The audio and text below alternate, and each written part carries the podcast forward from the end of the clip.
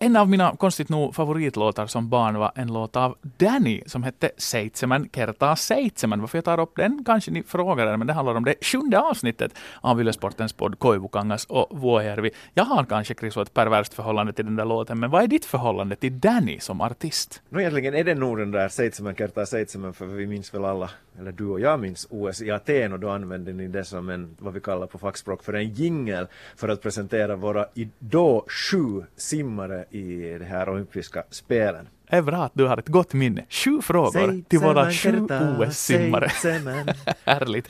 Trevlig måndag på dig förresten kompis. Vad har du gjort i helgen? No, hördu, det vad jag har, har funderat kring är att uh, det här är min favorittid sådär idrottsligt på året. Det är slutspelstider i ishockeyligan, i innebandy, i handboll. Vi är på väg mot slutspel i NHL och NBA. Det är avgörande matcher i Champions League. Fotbollssäsongen här hemma, den är på väg att sparka igång och alla lag är potentiella medaljörer där alla lag i lägre divisioner är potentiella lag som kan ta steg, steget upp. Så att det här är, och, och dessutom ska vi säga då att, att, dagarna håller på att bli längre och så vidare. Sommaren kommer sakta men osäkert emot oss. Så det, som amerikanerna säger, it's a good time to be alive. Oj, vitsigt vad, vad, du andas optimism, inte bara lite, utan allting är bra. Inte, mm. inte har jag någonting att klaga på jag heller. Men eftersom Villa förlorade mot Bolton i veckoslutet och de där två första platserna i The Championship håller på att smita all världens väg, så har jag ändå lite smolk i bägaren. Men visst, du har ju helt rätt. Det är ju roligt. Roligt att vara vid liv för tillfället. Äh, vad ska vi eh, prata om i podden idag? Hockey visst? Det tycker jag. Absolut. Då tycker jag också att vi ska presentera dagens gäst. Med oss i studion idag har vi en uh, NHL-kolumnist. Han är ganska nybakad sådan. Han har skrivit ett, uh, vad börjar det bli, kanske ett halvdussin alster redan, kanske lite flera. Hej och välkommen uh, till podden och välkommen också hem till Finland, Anders Nordensvan. Tack så mycket. Det låter som jag skulle kommit hem från Nordamerika, vilket jag, vilket jag ju inte har gjort. Ja, där, men du har varit på resande fot i veckoslutet, så det, det är ju roligt. Det var roligt. Jag var i Italien fram och tillbaka, i Turin på arbetsresa. Det var, det var jätteroligt. Jag träffade fotbollsdamer där, någonting som kommer att komma senare ut i Sportmagasinet. Men det är ju inte egentligen fotbollen som är din, din största gebit om vi tänker på våra användare på svenska.yle.fi sporten. Du har fått bra feedback, bra respons på NHL-kolumnen. Den, har, den verkar ha slått an en sträng, om vi säger som så. No, det verkar så att, att, att det finns andra förutom jag som tycker att det är hemskt intressant det här med vad som händer varje natt när vi ligger och sover här i Finland i Nordamerika. Och NHL är ju en sån där, är ju en sån där grej som man blir liksom när, man, när den får en krok, krok om en så blir man fast. Jag har själv, själv följt med i NHL sedan, egentligen sen Matti Hagman flyttade till Boston Bruins 1976. Då var det lite svårt att följa med men kanske just det här hungern för att följa med föddes då. Är du så att du, du faktiskt offrar nattsömn för, eh, kanske inte alla matcher, men givna matcher, det vill säga, är du redo på att tumma på ditt, vad ska vi säga, välmående för att följa med i NHL? No, jag har en sån här grej som säkert många andra också, att jag har en, har en TV-tjänst som gör att jag kan titta på morgon, de matcherna som spelas på natten. Så att jag brukar, det är ganska sällan som jag vakar mitt på natten. Men till, i, i, till exempel här nu igår på söndagen så kom det ju, kom det ju uh, matcher som kom finsk tid, ganska, ganska vettig tid. Så att jag nog uppe ganska sent. Du nämnde Matti Hagman här. Han gjorde alltså då en resa i tiderna från äh, ligan till NHL. Och jag tänker mig att vi också här i den här podden idag gör en resa från ligan till NHL, det vill säga att vi börjar på hemmaplan. Och det betyder att det är dags att bita i substansen på allvar. I första halvleken av Yle Sportens podd tar vi pulsen på den inhemska ishockeyligan. Kvartsfinalerna, de sparkar igång två i morgon på tisdagen, två stycken sparkar igång på onsdagen. Kärpät möter Ässät TPS tar Saipa, Tappara spelar mot Kalpa och Djup mot Helsingfors IFK. Vad säger ni? Ger ni Ässät, Saipa och Kalpa någon chans? Anders, du får börja. Ässät tror jag nog inte kommer att ha en chans mot Kärpät. Det kan hända att första matchen efter att, efter att Ässät nu är matchtränade ser, ser lite an, annorlunda ut, men Kärpät ser ju nog ut som ett sånt här segermaskineri tycker jag. Segermaskin. Sen det där, Kalpa var väl formstarkast här under den sista månaden i ligan så att mm, Kalpa kan nog tror jag ge Tappara problem men, men det där inte tror jag heller riktigt att, att, att, att, att, att de regerande mästarna ska bli möjliga att slå. Saipa är då kanske det av den här trion som, som är det där ovissa. eftersom TPS tycker jag är lite svårt att sätta liksom fingret på. Man vet inte riktigt vad man har TPS åt jag är helt benägen att tro att alla de här tre stora starka håller, kommer att hålla måttet, i, speciellt i en slutspelserie som, som är lång och som drar ut på tiden, där, där liksom eh, hög lägsta nivå kommer att använda. Men sen är jag personligen jättesugen på att se vad som händer i, i slutspelserien djupt mot Helsingfors IFK. Dels för att det alltid är på något vis så laddat kring Helsingfors IFK. Det har varit avstängningar som går in över slutspelet och allt sånt här som är på gång. Så att den slutspelserien fascinerar åtminstone mig mest i det här läget. Jag vet inte om ni håller med? No, absolut, det är en fantastisk fantastiskt rolig serie, åtminstone potentiellt. Och Djup är ju känt sådär historiskt som ett, ett sådant lagmaskineri. Men, men den här säsongen så har man ju nog en alldeles fantastisk spetskompetens. Antti Suomela vann poängligan, Jani Tuppurainen, Juuso Puustinen och Jarkko Immonen utöver Suomela i topp 8 åtta i poängligan. Det betyder att, att Djup hade fyra av ligans åtta bästa poängplockare den här säsongen. Djup dessutom så regerande CHL-mästare som man kan kalla då något av Europamästare då man uh, vann den här ligan här eh, tidigare den här säsongen. Uh, om man ser på Djup och IFK så tycker jag att Djup har bättre anfallsbredd, till och med avsevärt bättre. Det som är IFKs chans tycker jag är att man har avsevärt bättre målvakter. Atte Engren, Kevin Lankinen, det är redan en fråga i sig. Vem kommer att axla ansvaret som, som första målvakt? Det tycker jag att Ari-Pekka Salin och IFKs träningsledning har, har en ganska tuff uppgift. Om man tittar sen årsskiftet då Lankinen i praktiken gjorde sin comeback. Lankinen har vaktat 14 matcher sen årsskiftet, Engren har, spe, har spelat 10 gånger framför IFKs toppar. Lankinens räddningsprocent är bättre, han har fler segrar, men Engren är den här rutinerade killen som jag kanske tror att IFK i åtminstone på pappret hade tänkt sig att vara första målvakt i slutspelet. Men, men hur resonerar man här? Och, och, och sen om man talar om Djups målvakter så de har ju varit flaxiga och lite fladdriga. Juho Olkinuora i sina bästa stunder otroligt bra, till exempel då i CHL-finalen.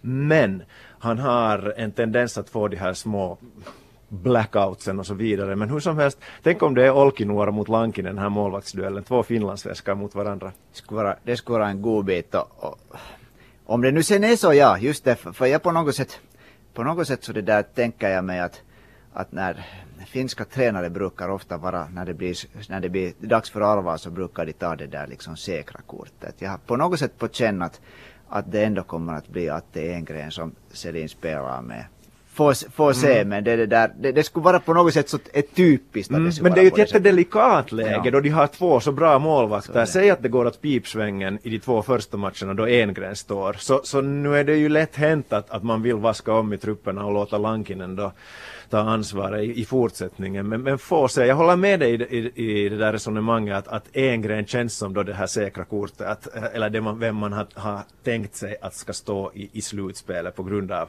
tack vare hans rutin. Målvaktsrotation brukar ju vara det som man inte tar till sen längre när det kommer till kritan, det vill säga att målvaktsrotation är någonting man sysslar med under grundserien, men sen by våren så ska man nog redan vara mm. ganska tydlig och klar med vem man litar på, men, men då upplägget är det här, och, och då grundserieresan har varit den det är, så blir det ju så sjukt fascinerande, för jag menar, vi har ju också haft exempel på tränare i slutspelsserier som har gått vidare med rotation och sagt att det är så här jag gör. Kai Suikkanen då när TPS vann, då varit David Leggio och Johnny Ortio visst, som spelar varann annan match hela vägen och det bar hela vägen fram och det, det tycker jag är ett, ett intressant exempel. Ganska få sådana exempel ändå. Och det är ju okej okay om det är liksom så att det, att det, att det uh, korten är klara, det är på det sättet. Men, men det här vet vi alla hur, det kan, hur fel det kan gå mm. i, i, ett ishockeylag i viktiga matcher när, när man liksom inte riktigt litar på ena mål. Så slänger man in den andra och så blir det den här oron och så är ingen där riktigt säkra på sin mm. plats. Att, att om det är så som du, alltså, som du skulle göra som i TPS, att det är liksom att det är varannan match, då är det klart. Men om man, om man liksom går så där in att man testar att, hur det, att vi får nu se vem som bär ansvaret så det går snabbt sen också de här matcherna. Mm. Men det finns ju exempel också på att, att ett lag har inlett med en målvakt. Eh, äh, Tappara för kanske dussina år sedan inledde med Pasi Kuivalainen. Han var lite flaxig, de förlorade de två första matcherna. Sen kastade man in Mika Lehto och Mika Lehto lotsade då Tappara till, till mästare den säsongen man vann över eh, äh, Kärpät vill jag minnas i, i, i, den där finalserien. Så att, så att många löser pusselbitar här men vi har talat mycket om den här serien mellan JIP och IFK. Eh, vem avancerar? No, det där, Djup brukar ju nio fall av tio slå ut IFK. Och vi ser, för två år sedan vann, slå, slå IFK ut med 4-2 Djup. Men det där, i vanliga fall så är ju Djup egentligen på något sätt tycker jag, förutom då Tappara som, som har för IFK alltid varit liksom det där stora monstret, mm. så djup har nog varit väldigt svårt.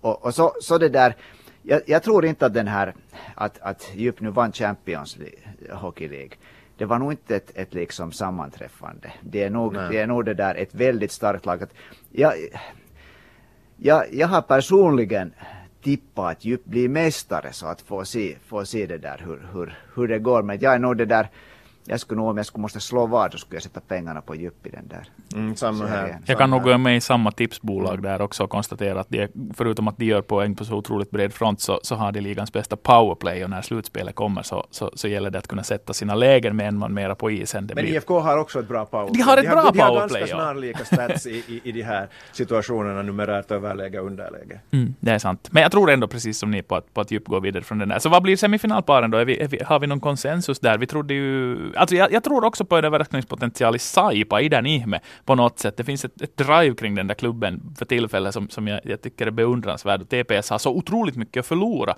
Så att min rad blir att Kärpät, Saipa, Tappara och Djup går vidare. Själva? Jag tror nog att, att topp fyra trots allt går vidare, det vill säga att semifinalerna blir Kärpät mot Djup och TPS mot Tappara. Det låter ganska bra. Tappara, där håller jag med Anders. Jag, jag tycker att de har varit säsongens största flopp faktiskt i, i hela grundserien. Med det lag Jukka Rautakorpi har haft på benen så ska man bet, spela bättre ishockey än vad Tappara har. Och frågan är om Jukka Rautakorpis glansdagar som ishockeytränare börjar vara över. För det finns det är mycket snack och lite verkstad kring Rautakorpi tycker jag. Det var den där JVM-floppen och nu kommer de med buller och bång tillbaka, och ersätter Jussi Tapola. Men resultaten har varit blygsamma. Okej, man slutar trea, men de där insatserna. Det har varit så fruktansvärt degigt. Man har landslagsspelare i princip på alla backpositioner. Har en av ligans bästa målvakter i Dominik Rahovina. Och att det inte blir bättre ishockey än så här. Det, det har varit trögt, det har varit degigt.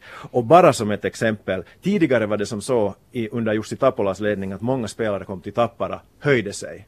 Nu har det gått tvärtom. Jarno Kärki var en, väl, en väldigt lovande spelare, kom till Tappara från S1, spelade 19 matcher i Tappara, 0 plus 1, flyttade tillbaka hem till S1, 39 matcher i S1, 14 plus 14. Det säger en del om att det alltid står rätt till i, hos den regerande mästaren.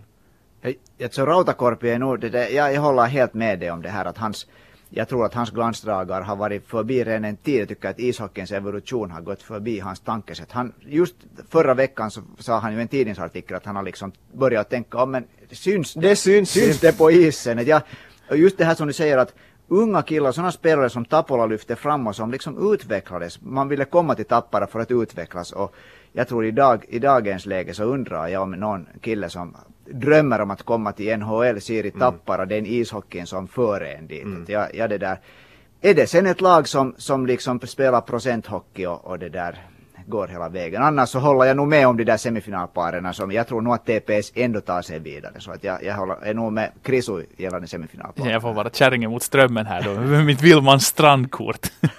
uh, vi kanske kan återkomma om inte ni vill sticka ut hakan nu vem som koras till mästare. Anders, no. du talar lite om djup. No, jag har en sak som jag nu skulle säga som vi, som vi tycker ja. att man måste nämna med, med djup och det är att en kille som kanske inte fått så stora rubriker men jag tror att när det blir slutspel så kommer Jarkko Immonen att mm. vara, gul, vara mycket värd ska vi säga. Så han har den rutinen, han har vunnit två KHL-mästerskap, han är världsmästare, han är liksom otroligt smart. Jag tror att det här våren är hans tid. Mm jag hoppas att Kärpät vinner. Kärpät spelar en så otroligt fräsch ishockey. Det är anfall först och, och, och ishockeyns evolution så, så kanske är på väg mot just det hållet och att, och att Mikko Manner eh, seglar nu på den där evolutionens våg på något sätt.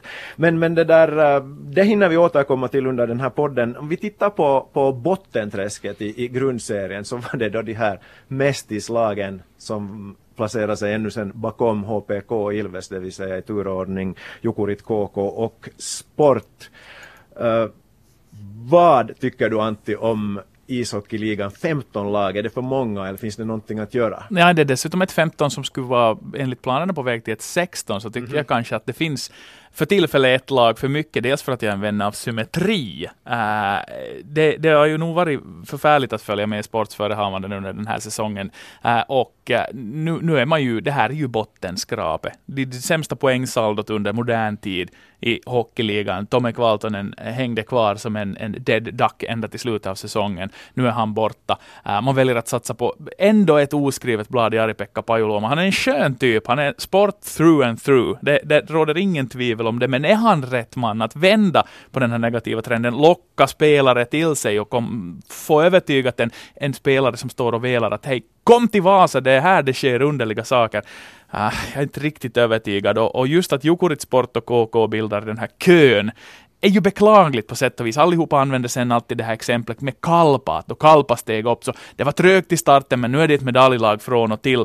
Där har ju hissen också gått upp och ner under ligaexistensen. Men, men någon av dem måste ju börja nå resultat småningom och, och, och jag tycker att 14 lag skulle vara rätt väg att gå, det vill säga att minska snarare än öka på antalet lag och skapa någon form av symmetri i seriesystemet. Ja, det är jättebesvärligt för de här, om vi nu kallar dem mästislagen. Uh, eh, KKs uh, eh, ekonomiska, kan vi kalla honom gudfader, Joni Frimodig, han intervjuades här i någon, vad det kanske Kouvolan Sanomat, om, om de här realiteterna. För att uh, få spela i ligan så måste man köpa en ligaaktie. Den är värd 1,8 miljoner euro. KKs planer då, jag vet inte riktigt hur Vasans, Vasasport och, och, och det, Jukurit resonerar här, men, men KK amorterar det här på fem år. Det betyder ungefär 400 000 per år utöver eh, då andra utgifter. Så det, det är, på något sätt tycker jag det är lite ett klafffel man har från början kanske sämre förutsättningar än de övriga lagen och sen ska man dessutom betala bort 1,8 miljoners lån då för ganska få klubbar har en, en sån kassa att man bara betalar det där rakt av. Så, så, så ligan gör sig tycker jag, lite av en björntjänst då man tvingar de här nykomlingarna att uh, axla det här ansvaret. Ja, alltså det här med överhuvudtaget med den här stängda ligamodellen så är det någon utanför ligakansli som tycker att det är en bra, bra idé och såklart då kanske de klubbarna som har betalat sina, betalat sina liga, ligaaktier. Jag, jag är själv, själv hemma från Kymmenedalen och har följt KK ganska, ganska noga. Jag skulle bara vilja säga om KK att, att det var en fullständig flopp den här sista, sista. Det var så där som, som de här trakterna var det funnits mycket pappersbruk, att när en papperskarräng och fäller handskarna så tar han inte upp den på nytt. Men vi ska komma ihåg att KK låg ännu, de kämpade om en, om en slutspelsplats ännu i mitten på januari riktigt, riktigt, liksom, riktigt bra. Sen gick det ju, sen gick det ju liksom åt, åt, åt skogen. Uh, ja, ja, det där skulle, för, för övrigt, du sa 14 lagen, jag skulle nog säga 12 lag är den, den mm. som borde finnas i FM-ligan. Ja, det intressanta är ju att om du skulle dra strecket vid 12 så är ju HPK sista lag kvar i serien och så är Jukurit KK Sport på en annan serienivå med, med 1,8 miljoner mindre skuld att betala bort. Så det, är ju, det är ju förstås det är en naturlig linjedragning. Mm, frågan är till och med om 10 skulle vara det optimala, men det, det är sen en annan, annan diskussion slutet på 70-talet gick Matti Hagman från ligan till NHL. Vi gör samma resa nu här i podden och Anders Nordensvan har vi med oss som gäst. Han är NHL kolumnist, jag tänkte säga korrespondent, men det hade vi inte riktigt hunnit bli ännu, men kolumnist och skriver och följer med NHL väldigt noga. Och för tillfället som finländare, så man kan inte gå förbi den här kampen om Maurice Richard-trofén, vem som ska bli ligans bästa målskytt. Uh, Stanley Cup kommer att komma och, och allting eh, liksom kommer att gå längs med hela våren fram ända in i juni, men nu är det ju så sjukt roligt att följa med hur den här fighten, jag menar jag till och med som en, en sån där, ska vi säga en casual NHL-konnässör, tycker ju det här är det absolut, absolut roligaste just nu, Line eller Ovechkin. Laine gjorde ju en två mål förra, förra natten. Jag tror att han hade tre skott och två av dem gick in, in, in på mål. Det där, uh, jag har på något sätt den där känslan att, att, att, att Laine, Laine liksom rider på en sån där våg nu för tillfället. Han hade 42 procent av sina skott som hade gått in här i mål under den här, var det under februari, mål nu fram, fram till mars. Att, och han har ett sånt enormt självförtroende, han har en sån drive och vilja att, att det där, om, igen, om man skulle slå vad, så jag skulle slå för tillfället vad på att, på att Laine tar hem eh, Richard Trophy. Mm, samtidigt som 42 procent är ju ohållbart i längden. Över 20 är redan fantastiskt. Vad va, va beträffar Patrik Laine, han är ju så otroligt folkkär, det har vi tangerat tidigare också, men jag tycker att hans resa fascinerar mig alldeles ofattbart. För jag vill påminna om att för tre år sedan så hade han svårt att platsa i Leki i Mestis. Okej, okay, han var en tonåring, men hans skridskoåkning, de som såg honom sa att den var kantig, han var långsam och, och gick in fel i situationer. Uh, samma säsong, han blev hemskickad från U18-VM för att uh, läst lusen av, av chefstränaren visa mittfingret i honom. Så jag tycker att det är jättestor heder till Patrik Laine själv som tog sig själv i kragen, började jobba och, och fann sig själv som ishockeyspelare. Men det är också till heder det vad han gör nu för hans tränare. Så alla som har varit runt omkring honom, som har kunnat hantera honom på rätt sätt. För han var en personlig personlighet så, som tonåring, som han är fortfarande. Och sen då tror jag också att det är en stor heder, det här vad han gör nu för hans föräldrar, som antagligen har hjälpt honom på, på traven. Uh, det är nog en av, av de bättre i, är det där idrotts det där uh, storyna vi har haft i, i Finland de senaste fem åren. Men är det sådär att den kommer att bli film småningom? För några avsnitt sedan pratade vi med Janni Karenkanta om, om bra storyn. Är det, här en, är det här en ny Matti som håller på att växa fram? Kanske inte med det dramatiska och ganska taskiga slutet, men, men, men fyller det manus liksom, kriterier här småningom? Då talar vi om en kille som alltså fyller 20 om en månad, så att bara han fyller 35 så tror jag att vi vet mera om det. Men nu är det ju Alltså det, det, det som jag tycker att är så fantastiskt med honom, om man tänker då att han är 19 år nu. Har ni någonsin sett en finsk NHL-spelare som är lika hemma framför medierna och har liksom fiffiga, kluriga svar, vet när han inte ska trampa in, liksom höjer inte sig själv någonsin mm. liksom, men har ändå det här att han vågar säga framför alla att hej att jag får betalt för att skjuta mål. Alltså nu är han ju, nu är han ju en helt enastående kille. Jo, sen tyckte jag också Sportmagasinet då han, det var ett inslag om honom här i höstas, att hur självkritisk han var, det tyckte jag var jätteimponerande av, av en 19-åring att, att A, säga det och B, nu höja sig igen till den här nivån, eller höja sig ytterligare nivåer. Han, han, han är bättre ishockeyspelare, betydligt bättre den här säsongen än förra säsongen. Och det skulle jag säga även utan det här målstimmet. Och det tycker jag kanske att, att många där hemma, eller sådana som kommenterar på våra webbsidor, kanske lite har glömt att han är en betydligt mångsidigare spelare den här säsongen än då han slog igenom. Mm. Han gjorde ju alltså 73 matcher i fjol och då blev det 36 mål. Nästa match han spelar blir hans 73 för i år och då är saldot redan uppe i 43. Så att det är klart att poäng är bara ett sätt att mäta hur mycket en hockeyspelare går framåt. Men Anders, du som har sett mycket mer av, av Laine spela än vad jag har gjort. Var har du sett de där framstegen då? För att jag menar, jag, jag ser statistik, men, men du ser utveckling. No, det, Chris det där räknar nog upp just en, en, det där, en lång rad runt. Han har, han har helt enkelt utvecklats i hur han spelar med han, han är jättebra med att hålla pucken. Alltså han, han, han, det där, hans, hans center på Stasny sa här i en intervju för ett par veckor sedan att, att när Patrik får, får det där äh, pucken så verkar det som att han skulle få sti, tiden att stå stilla. Att han får någonstans ifrån liksom en extra halvsekund eller en tiondel, vilket är jättemycket i NHL-ishockey, och har tid att göra någonting. Han är hemskt bra på att skydda pucken. Han vet också han har lärt sig liksom vad han inte ska göra. När det, när han, jag tycker att han är jättebra på att när det blir en svår situation så gör han ofta så att han chippar, kastar en sån här hög puck det där, till, till mitt, mittenområde om han är på egen, egen det där planhalva. Och, och det där hur han liksom söker sig till positioner så att han, han liksom läser den där rinken. Han har blivit desto mycket bättre på att åka skridskor. Jag tycker att han kommer, han kommer liksom, när han kommer in så han har en sån här kraft i det här åkandet att fast det ser ännu också kantigt ut så han nog inte hemskt lätt att stanna när han kommer. Mm. Liksom. Och får ansvar också i, i lägen då Winnipeg försöker behålla sin ledning ja. i slutskedet av matcher och det såg vi inte förra säsong, under förra säsongen.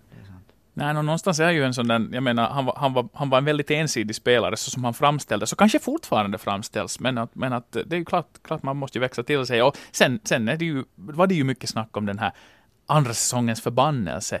Det verkar ju nu inte gälla i fallet Patrik Laine, men, men det är inte helt enkelt, är det en myt eller finns den, den andra säsongens förbannelse?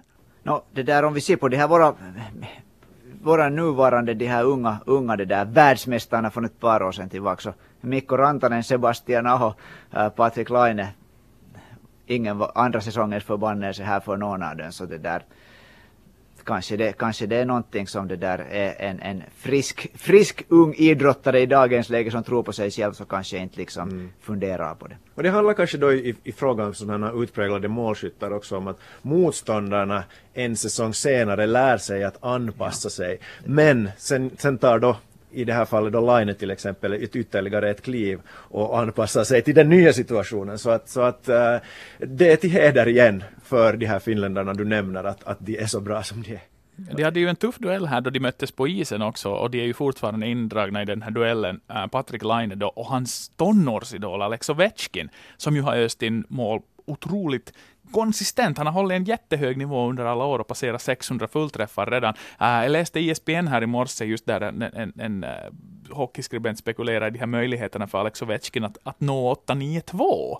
Det vill säga Gretzkys alla tiders rekord. Och det är ju nog lite en, en fascinerande grej med tanke på att Alex Ovechkin ju nog kan hinna om han bara lyckas hålla den här höga nivån. Han är en av de största grundseriespelarna inom tiden, men för att han ska bli en av de största alla kategorier så ska han nog lotsa Washington Capitals eller om han då någon gång blir tradad. Han ska vinna Stanley Cup och så länge Capitals eventuellt till exempel möter Sidney Crosby och Pittsburgh Penguins så tänker jag alltid sätta slantarna på att Sidney Crosby leder sitt lag förbi ett äh, lag som leds av Alexander Ovechkin. Att, att någonstans så har han vikit ner sig allt för många gånger i slutspelet för att jag ska rangordna honom som någon av de allra, allra bästa genom tiderna. Och, och, det är ju inte bara i NHL, det är ganska intressant om man följer med det där, också hur han spelar i ryska landslaget. Så han har aldrig ännu i en match som har varit, varit äh, riktigt viktig för Ryssland. Han har kommit dit, ofta har han till och med varit kapten, han har fått spela någon gång så mycket han vill han har alltid liksom fejdat när det, när det börjar, börjar att gälla att, att det där vinna, vinna matcher. Också när, när han varit med i ryska lag som har vunnit VM-guld så är det inte Ovechkin som har, har, har stått för liksom de viktiga målen i de matcherna. Ja, det är inte så att han, han på något sätt har gömt sig utan mm. han vill bara på tok för mycket i många matcher och, och glömmer det där att, att ishockey trots allt också är ett lagspel. Ja. Äh, Anders, nu vi nu ännu har dig här så ska jag gärna ännu ta upp det här fallet med, med den här fantastiska bredden, för nu nämnde alla de här killarna, Rantanen och Barkov och kompani. Äh, det är väl, det, alltså, vi lever ju en, en fantastisk tid äh, om man är en vän av, av blåvita prestationer i, i NHL-ishockeyn. 2, 3, 5 på text-tv har aldrig, aldrig liksom blinkat så mycket grönt med finska poäng som det gör nu. Nej, det är nog det, är nog det där. Det är nog otroligt.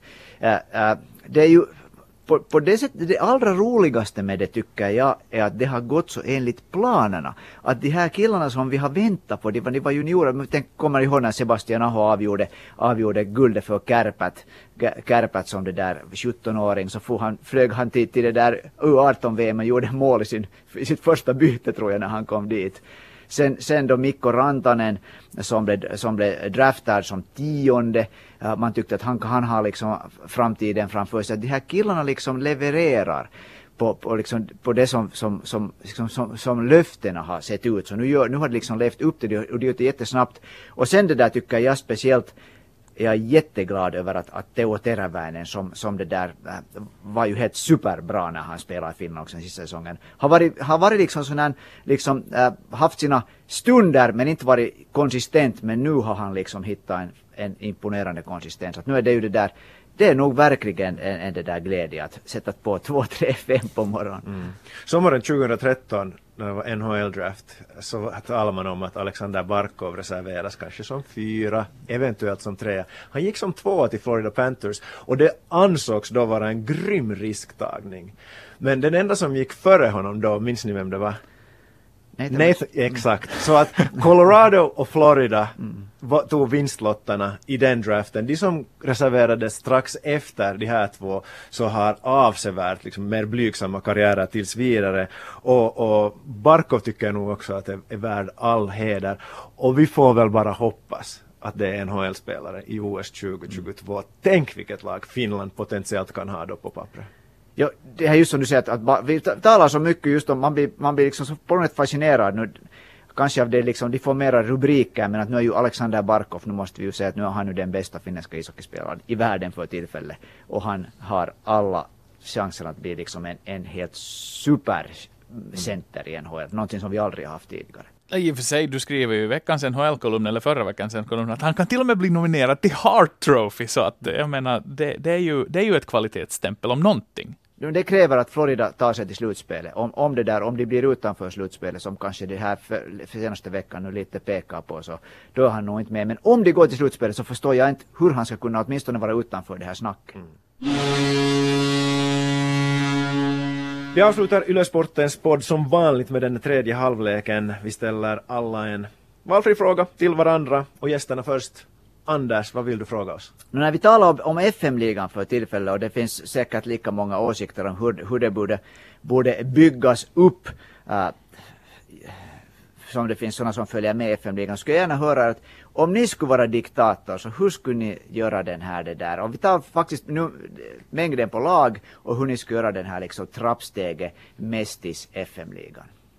12 lag trots allt. Vi har haft äh, Asset som mästare, vi har haft Kalpa i final, HPK har vunnit så det behövs en viss bredd för att de har chans då och då att skrälla de här eh, lagen från mindre orter. Sen skulle det vara ligakval och jag är jättesvag för det här systemet man hade i Sverige i tiderna, det vill säga ett, ett, en serie helt enkelt, de två sämsta i ligan då mot de tre eller fyra bästa från Mestis och då ska man spela en dubbelserie och de två främsta spelar ligahockey då nästa säsong. Jag kollar in SHL-modellen just nu, för jag tycker den är fascinerande, speciellt när man på sociala medier följer med de mindre klubbarnas konton, vilket jag gör. Jag har koll på Björklöven och Mora och sådana Oskarshamn och sådana. Och, och, och, när jag mer och mer tittar på det så, så följer jag för, för SHL-modellen. 14 lag i serien äh, och sen de två sista lagen i den serien halkar in i ett på SHL-sammanhang ganska avancerat kvalsystem, där eh, vinnaren i allsvenskan, det vill säga i finska mästissammanhang då, och tvåan gör upp i en playoff-match först om vem som kvalar, mot, eh,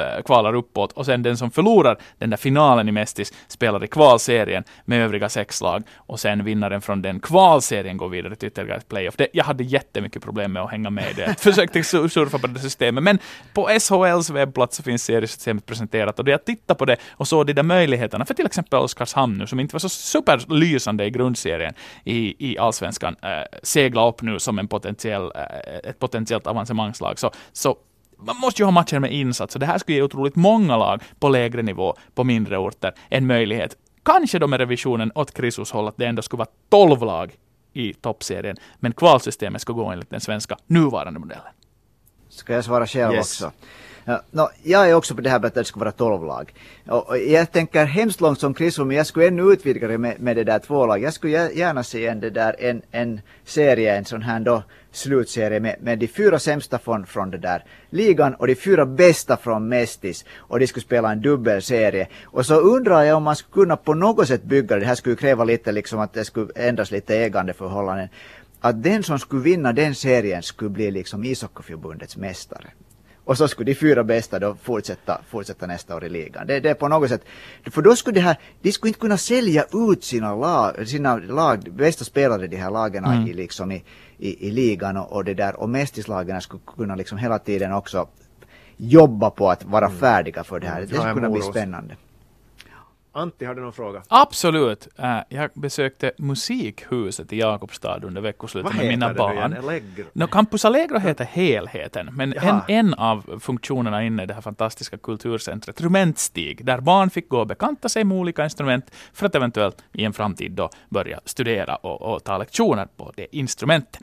Mina herrar, om ni skulle tvingas uppträda med ett musikinstrument inför en stor publik, vilket skulle det bli och varför?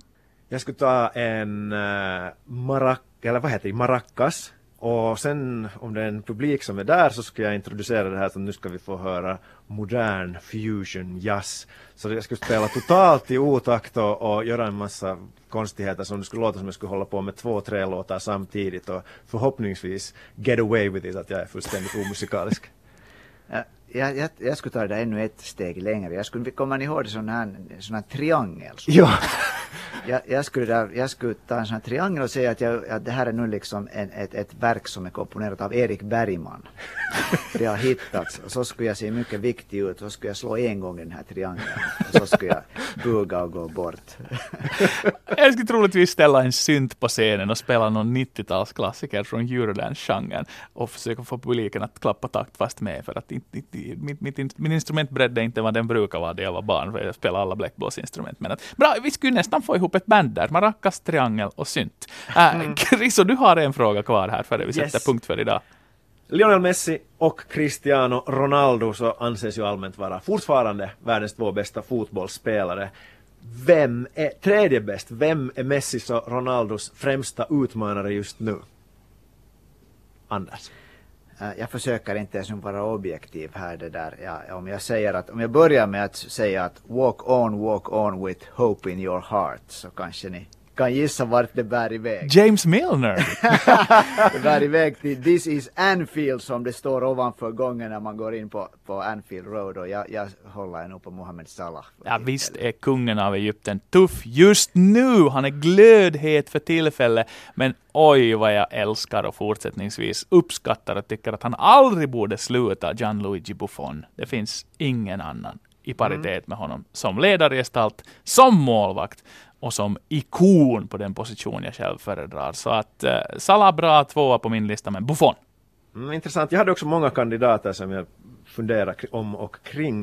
Uh, Neymar hade jag förstås på den här långa halvlånga lista, men han är skadad så jag ratar honom. Kevin De Bruyne är alltid svag för en, jag tycker att han är den viktigaste kuggen i Manchester City den här säsongen. David De Gea tycker jag just nu är världens bästa målvakt. Sorry Buffon, sorry Antti. Tony Kroos otroligt bra innermittfältare, alltså så gedigen på alla sätt. Paulo Dybala, men hans tid kommer. Så två röster till Mo Salah. Okej, okay, så Salah är eh, trea just nu och hedersomnämnande och guldstjärna i kanten för Gianluigi Buffon. Hej Anders, tack för att du kom. Tack. Tusen tack för sällskapet. Vi fortsätter följa dina NHL-kolumner på svenska.tele.fi sporten, där ni förstås också alltid hittar den här podden. Den finns också på arenan och så har vi den också på iTunes. Hej Chris och tack också för att du kom. I och för sig hade du ju inget val. Nej, jag hade inget val, men, men det var som alltid en, eh, väldigt angenämt, en ynnest. En fantastisk måndag. Vi hörs igen om en vecka.